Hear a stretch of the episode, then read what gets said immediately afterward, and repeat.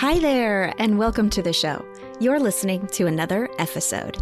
Every other Tuesday, I release a short story about whatever's going on in the Parks household or whatever's in my head at the time. It's a way for you to get to know me a little better in between my rare disease interviews. You know what's coming up, everybody? It's almost Rare Disease Day, coming up on the last day of February. It's a global event about raising awareness for the 7,000 rare diseases. It's a way to get to get our communities involved, to learn about the impact that rare disease has on their family, their friends, their neighbors, and in their communities. It's a really special day that has a sort of electricity to it. Last year, you might remember when my friend Jill and I helped create an event here in our town. And the city even signed a proclamation recognizing it as Rare Disease Day here on Mercer Island, Washington. So it was really cool.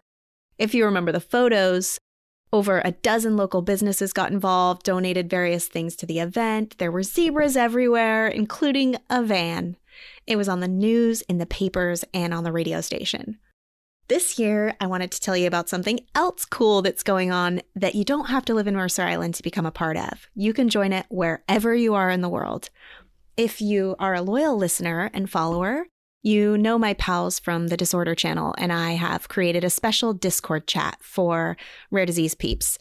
So please come join it. I have the link on my social media, or you can message me anywhere and I'll send you a link. It's growing into a pretty special community that just hosts so many different types of resources and builds friendship and connection. It has all these topic threads that you can create so you can keep track of different conversations and we want to continue to grow it. So, coming up for Rare Disease Day, Daniel and Bo are commissioning experts to lead up live sessions. Think like Mom Guyver Hack thread, mental health thread, IEP thread, how to create a rare disease film or a podcast. You can tune in live and get your questions answered or read over it all later. So, even when the experts aren't there, you know what this room is cool for? The experts are already in the room.